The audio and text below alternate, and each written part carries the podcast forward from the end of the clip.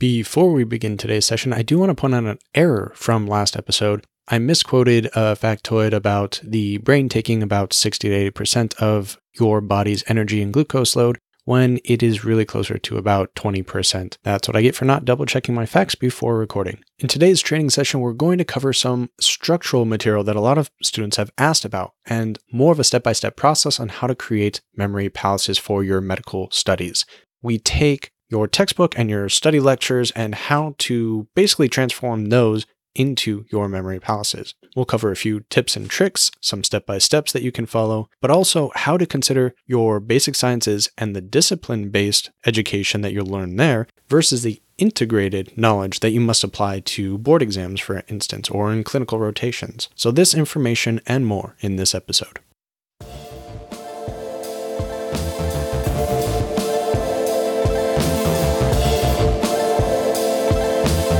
Welcome to the Medical Mnemonist Podcast, your source for memory techniques and accelerated learning in higher education. Now, here's your host, Chase DiMarco.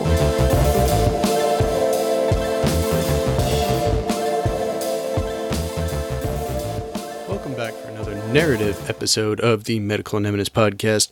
Today, I wanted to delve a little bit deeper into creating your memory palaces and organizing the structure of these memory palaces and some of the pros and cons that we've sort of figured out over the past few months through different interviews and through exploration. And if you've heard the interview with Timothy Moser, or if you've heard the interview that I did with Greg Rodden from Physiology by Physeo, you will know that there are a few organizational and structural concerns you might want to consider before starting on your memory palace. And the reason I say this is because obviously, if you want to remember a large amount of information, such as you do in medical school, it is best to organize them in a convenient manner. If you have visual markers, your visual aids for your memory palace thrown about all over the place, then it's going to be difficult to match those materials that should be categorized together. For instance, if we wanted to remember all the different microbes from microbiology, we might separate very broadly by bacteria, virus, fungus, parasite. But also, we want to know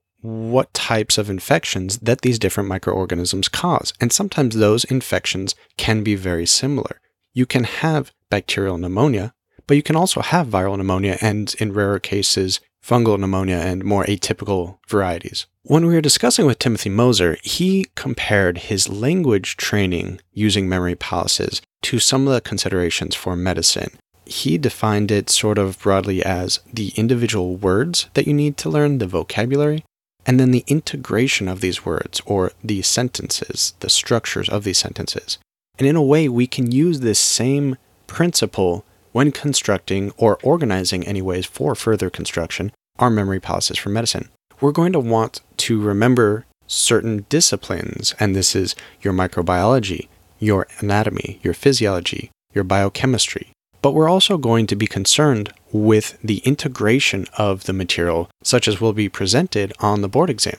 You are not likely to get too many questions that are going to be strictly one discipline or the other. They are integrated materials and if you cannot accurately integrate the material from the different disciplines, it's going to be much more difficult to get that answer right. So, some schools are doing this more intrinsically now with their course setup, with their curriculum, but the majority seem to still be doing it the traditional way, which is by discipline.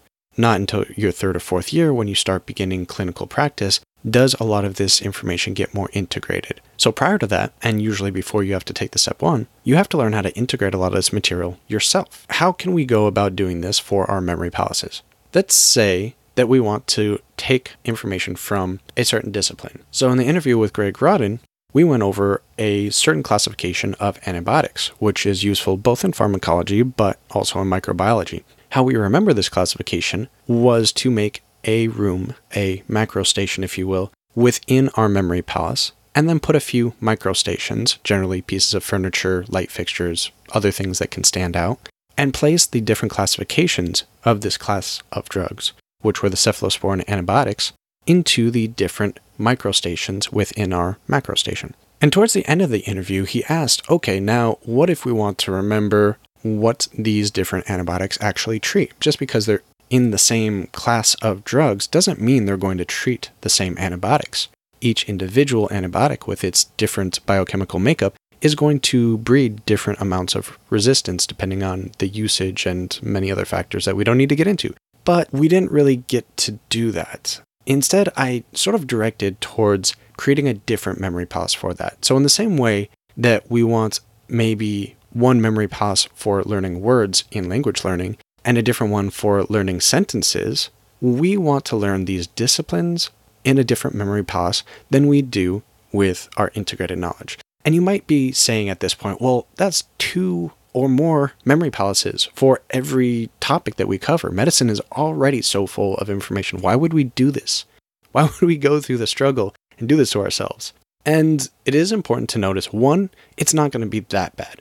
It will take some extra time, but the visuals you have already created in your first rendition, in your first go at the memory palace, usually for the discipline in this example, you can reuse those visuals in your new memory palaces, in your integrated memory palaces. So it won't take nearly as much time because that is usually the most strenuous, cognitively intensive part of creating these memory palaces is creating the initial visualization, the initial visual marker. But as you build up your visual dictionary, you can reuse these visuals in other scenes. And we discussed that a little bit towards the end of the Greg Rodden episode. We could also consider taking this structure one step further. For instance, when I was questioned about adding certain diseases to the cephalosporin drug class that we are covering, it was something that I was a little concerned about getting too dense with the visuals. And sometimes this will happen. Some visuals, if you add too many hooks to, it could become problematic. But some that are specified only for maybe two or three different pathologies mainly might not be that bad. For instance, we used a fox with a tin can in his hand for the drug cefoxitin. The fox also had a necklace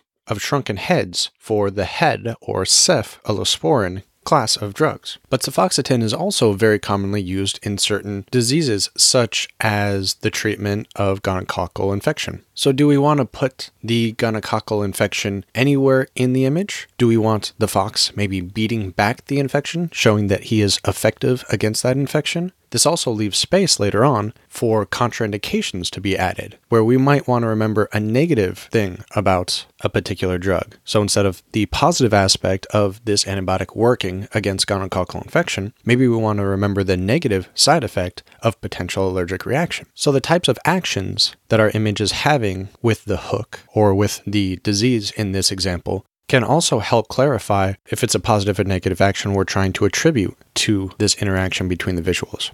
You can also check back to an earlier episode with Anthony Metivier from the magnetic memory method, and his way of combining different topics was very unique. I can't even go into explaining it here. I think that would take a whole nother episode, but you might want to check out that information and his style for using different, I think he was talking about anatomical sites in that particular example and placing them in different parts of the room, but also compare them to some of the other interviews such as the anatomy examples that Timothy Moser went on in that interview. So, this is why it can be very, very important to write out a list and constantly add to this list of possible memory palaces. Every time you go out in public, if you go to a friend's house, if you go to a new bar, a new restaurant, a new gas station, on travels, wherever you are, pay a little extra attention to the buildings you walk into, or even the parks you go to. Anything that is distinct anything that you pay a little extra attention to initially might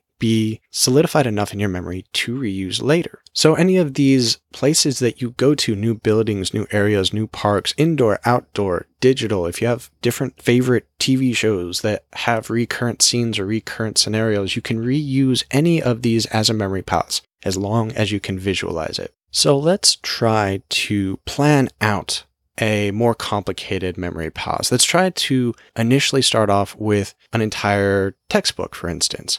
Now, go through a textbook if you have a digital copy or a physical copy in your room or wherever. Look inside the table of contents. And often on Amazon and other book purchasing sites, you can use the little flip page feature on the book page and it'll open up to the first couple of pages. So you can see how different books of related subject material might be organized. look at a couple of different micro books, for instance, since we keep coming back to that as an example, and determine which structure, just look at the table of contents. Which one do you like best? And use that as your basic outline. So you can utilize this before you ever step foot in the classroom. Now, once you have that structure, that basic outline, you know approximately how many rooms you might want. Or if there's a lot of material, you might need several different memory palaces entirely. And I'm sort of using the assumption that your memory palace is going to be an entire house, multi room unit of some sort. But it doesn't have to be. It can be a long walking path or bike riding path that you take frequently, as long as there are enough stops along the way that you can use as macro and micro stations. As long as there are enough distinct locations that you can place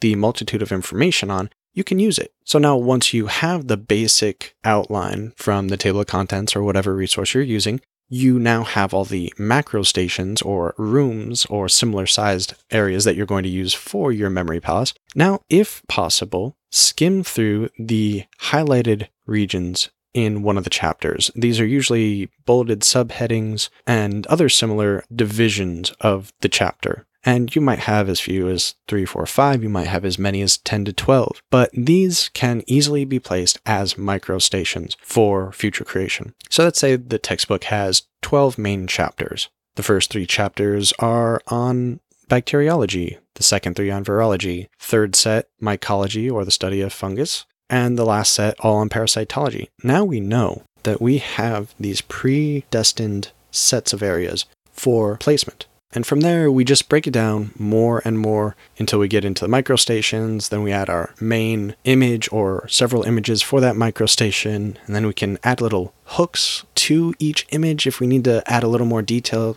And it just gets more and more reductive. And now I want you to do the same thing for a more integrative approach. And if you don't know an integrative approach yet, that's perfectly fine. But an example I would use for microbiology topics would be infectious disease. In microbiology, you sort of learn all the microbes and a lot of different features about each microbe. But when you get into more clinical medicine, you don't have a medical microbiology doctor. You have an infectious disease doctor. And the way they are going to approach a topic is going to be very different. So it might make sense to also begin working on an infectious disease memory palace. And this will help you with step two material. It'll help you with clinicals because it's integrating a lot of the material. Now you're not asking which microbe is it, which test is for each microbe, blah, blah. You're asking, they have pneumonia. Which of each of these different classes, bacteria, virus, etc., might cause this pneumonia? Or they have a urinary tract infection. Which of each of these causes might cause it? And it's a more comprehensive way to approach it. So these are just some thoughts to sort of get you in the mindset of structuring your memory palaces beforehand. The sooner you can do this, the better. If you have time, if you're not currently in school, or if even if you are, you can go online and take a MOOC like edX.com, Coursera.com, and these free video lecture courses, of which there are several for many of the uh, medicine topics that you will cover in your basic sciences, can also be used as an outline. They will give you some basic information for each section. Actually, I recommend doing that before you go into med school anyway, but you can use them for your memory palaces as well. And then the last topic I wanted to cover in this episode is that you will run into roadblocks. This is just inevitable. Especially if you're newer to the memory techniques or you're newer to medicine, you will not yet have all of the information, and these will take time to develop. It takes a lot of skill to develop with the memory techniques. It takes a lot of memorization and knowledge to develop the medical side of it. And so, if you run into a problem where you can't really think of how to organize this material, it's probably time to find someone that knows a little bit more about one or both of these subjects than you currently do. This is when it's time to find a mentor. You can refer back to our interview with Anders Ericsson and deliberate practice, and this is really the expert on experts, is uh, what I called him during the interview. Deliberate practice has been the study and platform for becoming an expert in a certain material. So if you want to become an expert, you need to learn from the experts. One of the experts on experts would be Dr. Anders Ericsson. His technique is using deliberate practice, and this usually requires that once you hit a roadblock, once you have sort of plateaued on your own, it's time to find a mentor. It's time to find a tutor or someone that has more knowledge and experience in the topic that is stumping you because you will never stop growing.